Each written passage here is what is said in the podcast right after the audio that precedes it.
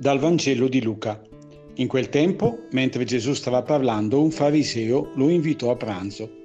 Egli andò e si mise a tavola. Il fariseo vide e si meravigliò che non avesse fatto le abluzioni prima del pranzo. Allora il Signore gli disse, Voi farisei pulite l'esterno del bicchiere e del piatto, ma il vostro interno è pieno di avidità e di cattiveria.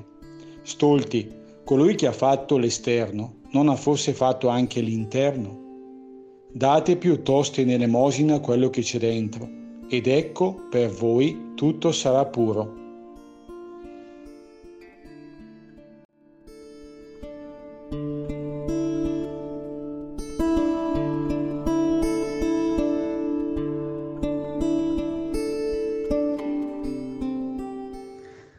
Ancora una volta il Vangelo vede Gesù dispensare un insegnamento durante un pranzo.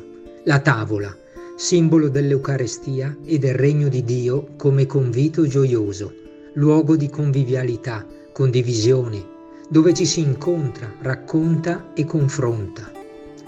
Gesù, in casa del fariseo, ci mette davanti la nostra fragilità, la nostra superficialità, in questa società malata, segnata da tante differenze e troppi muri, cadiamo puntualmente nell'errore di non saper guardare le cose importanti, di fermarci sempre in superficie, di non riuscire a trovare l'essenza delle cose.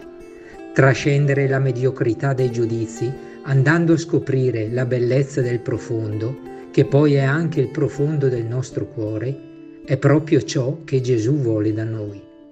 Il dualismo che sottolinea il Signore tra parte esterna e quella interna è chiarissimo. Dio non guarda la lucidità esteriore, non guarda se siamo seduti davanti agli altri. Mangiamo pure con le mani sporche, ma riconosciamo la povertà del nostro cuore.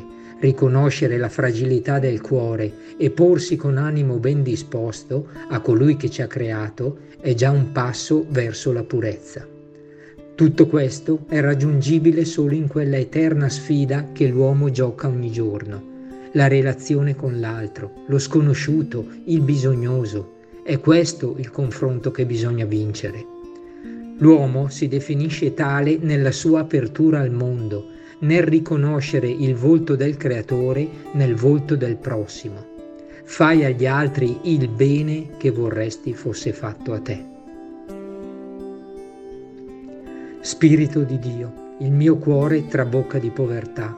Aiutami a riconoscere questa fragilità che è dentro di me e a vedere negli altri una sorgente da cui attingere l'acqua che tu mi chiedi.